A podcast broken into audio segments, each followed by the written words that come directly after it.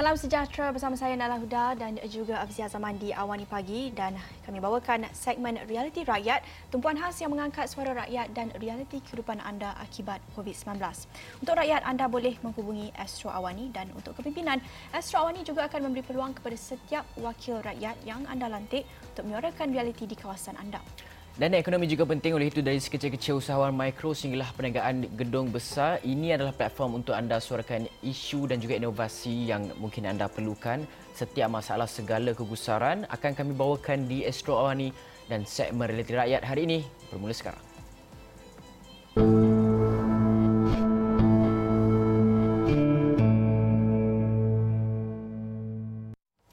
Baik, ketika hampir seluruh dunia melaksanakan perintah berkurung dalam usaha untuk mengekang pandemik ataupun penularan COVID-19, dalam masa yang sama kita juga dapat menyaksikan kesan yang positif kepada alam sekitar.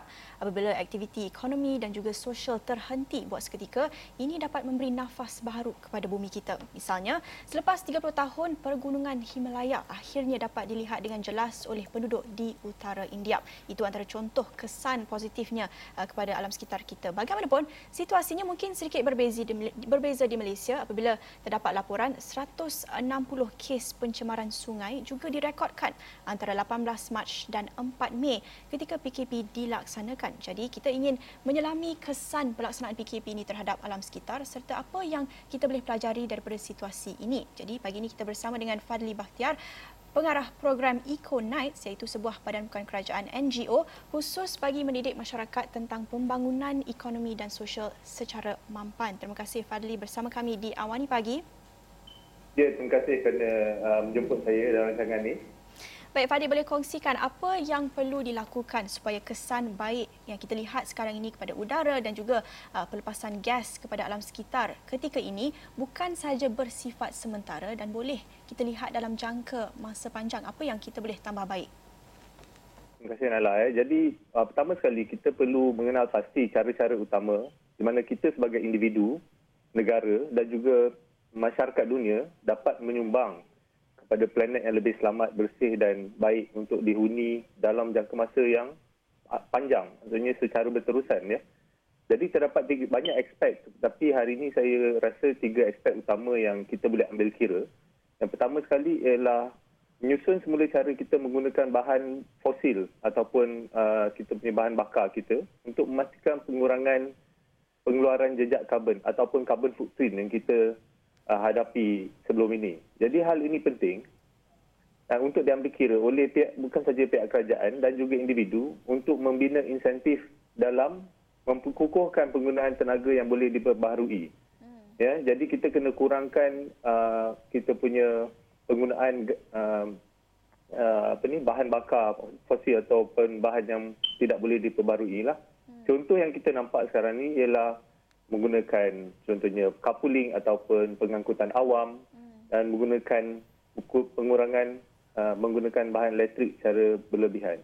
Yang keduanya ialah kita perlu membaiki cara kita mengendalikan pengambilan makanan ataupun food intake atau consumption kita.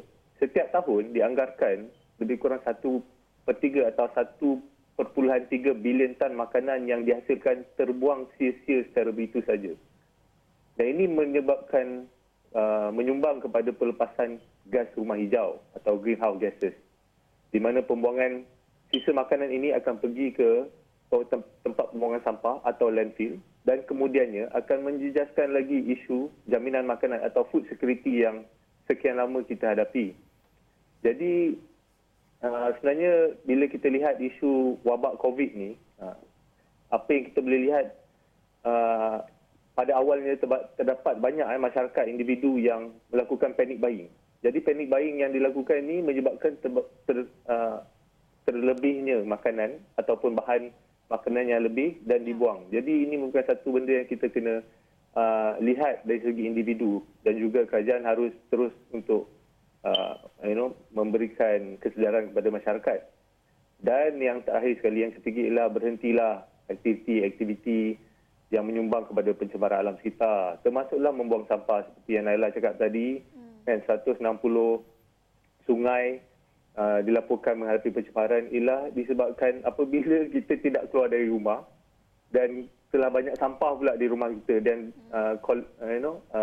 kutipan sampah pula kurang dilakukan disebabkan oleh perintah kawalan pergerakan. Jadi masyarakat mengambil langkah yang pendek, ialah dengan membuang sampah mereka secara tidak bertanggungjawab. Jadi itu menyumbang kepada pencemaran alam sekitar. Jadi kita harus lihat dengan lebih baik lagi macam mana cara kita mengendalikan kehidupan kita sendiri. Fadly, macam mana kita nak memastikan bahawa segala perkara-perkara baik yang berlaku ketika krisis pandemik COVID-19, PKP orang ramai tak boleh keluar, udara kualiti udara pembersih, sungai pun banyak yang tidak tercemar apabila kilang-kilang itu ditutup. Bagaimana kita nak bawa kebaikan ini walaupun selepas PKPB akan berakhir nanti, kita tidak tahu bila, tetapi apabila PKPB itu berakhir, kita nak memastikan segala perkara baik yang berlaku pada alam sekitar ini dibawa bersama-sama kita. Kita menjadi seseorang yang baru, mengamalkan normal-normal baharu, dan dalam masa yang sama memastikan bahawa bukan saja penyakit kita dapat kekang, tetapi dalam masa yang sama juga memastikan bahawa alam sekitar ini pencemarannya dapat kita kekang sama-sama. Okey, baik. Jadi apa yang saya, berdasarkan perhatian saya dan juga saya rasa ramai orang dari segi wabak COVID yang kita nampak yang pertama sekali sukses ataupun kejayaannya ialah mesej yang disampaikan terutamanya daripada kerajaan, daripada kementerian, daripada globally WHO terutamanya. Apabila mesej yang disampaikan itu secara tepat dan rakyat melihat mesej itu sebagai satu mesej yang penting dan mereka ikut. Contohnya perkara yang mudah seperti basuh tangan, penjarakan sosial, kita nampak benda tu, perubahan tu berjaya dilakukan.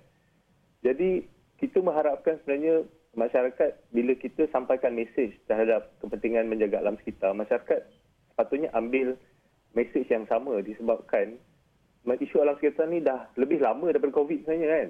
Kita dah bercakap bertahun-tahun, tapi untuk kita maju ke depan, saya rasa kita perlulah melihat kembali kepada cara kehidupan kita. Contohnya yang kita nampak dekat di sini, kita dah tak pergi ke pejabat secara normal lagi.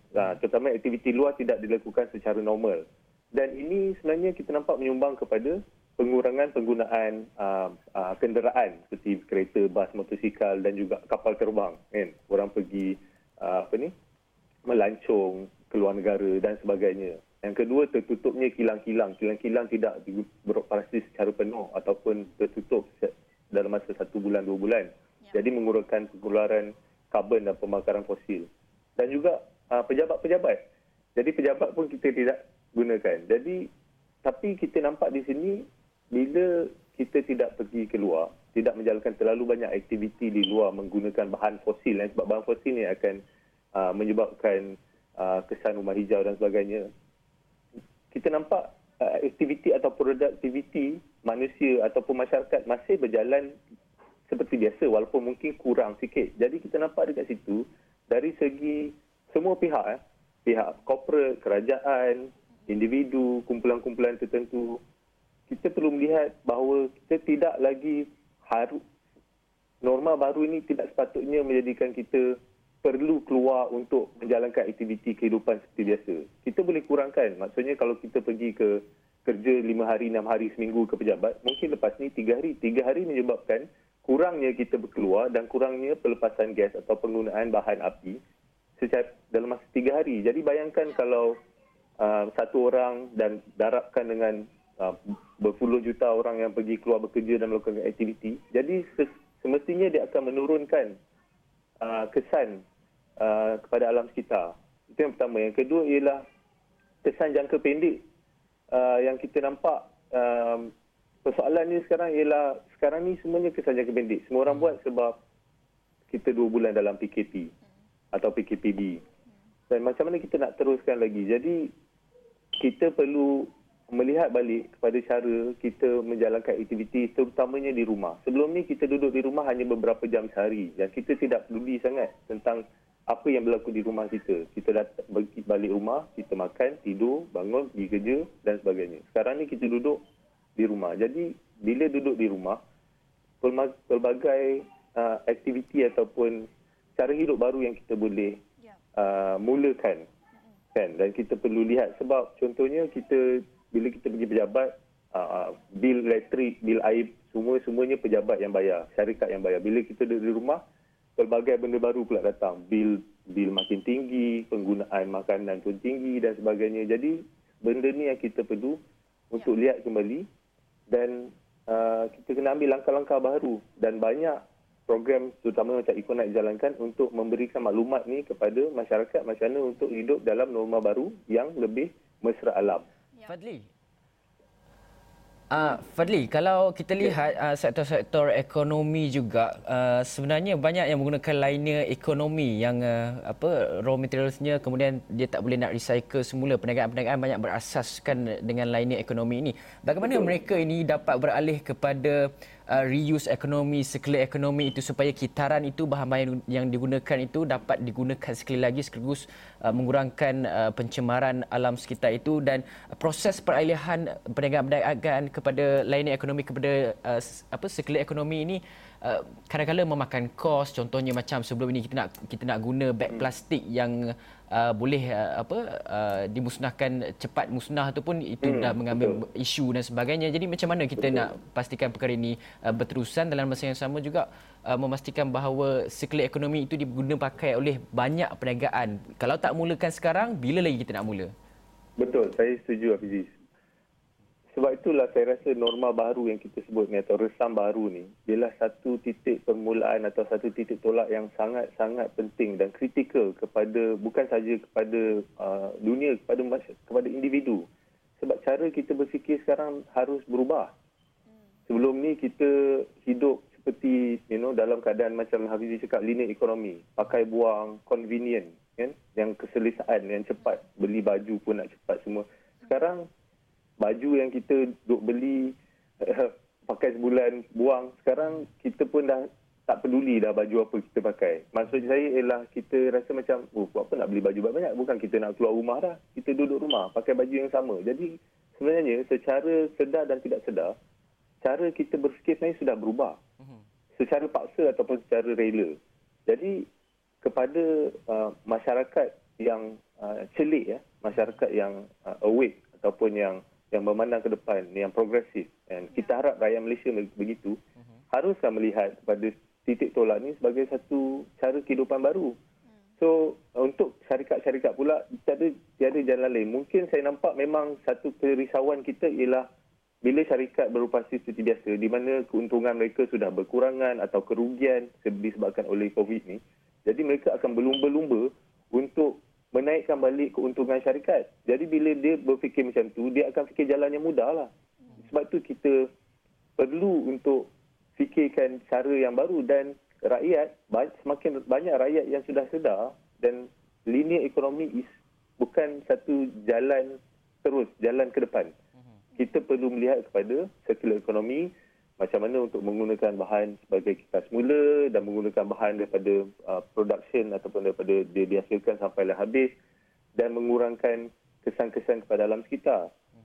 Sebab saya yakin, dan ini merupakan jalan ke depan. Sebelum COVID lagi, circular ekonomi ni sudah mula diperkatakan dan semakin hangat diperkatakan dan dibincangkan, dan banyak juga yang sudah dimulakan.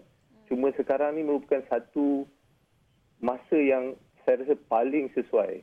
Sebab masyarakat dunia sedang menunggu untuk berfikir bagaimana cara untuk ke depan yang lebih selamat kepada diri mereka, kepada anak mereka dan kepada generasi akan datang. Jadi ini merupakan satu tempat yang paling penting untuk kita masukkan informasi ataupun menyuntik maklumat dan juga ilmu yang baru ini untuk kita semua ada masa untuk berfikir dan menjalankannya pada masa hadapan.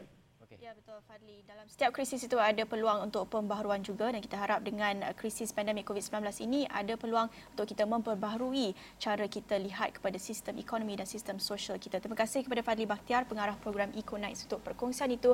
Banyak lagi selepas ini, tapi kita akan berhenti rehat seketika, kembali sebentar lagi.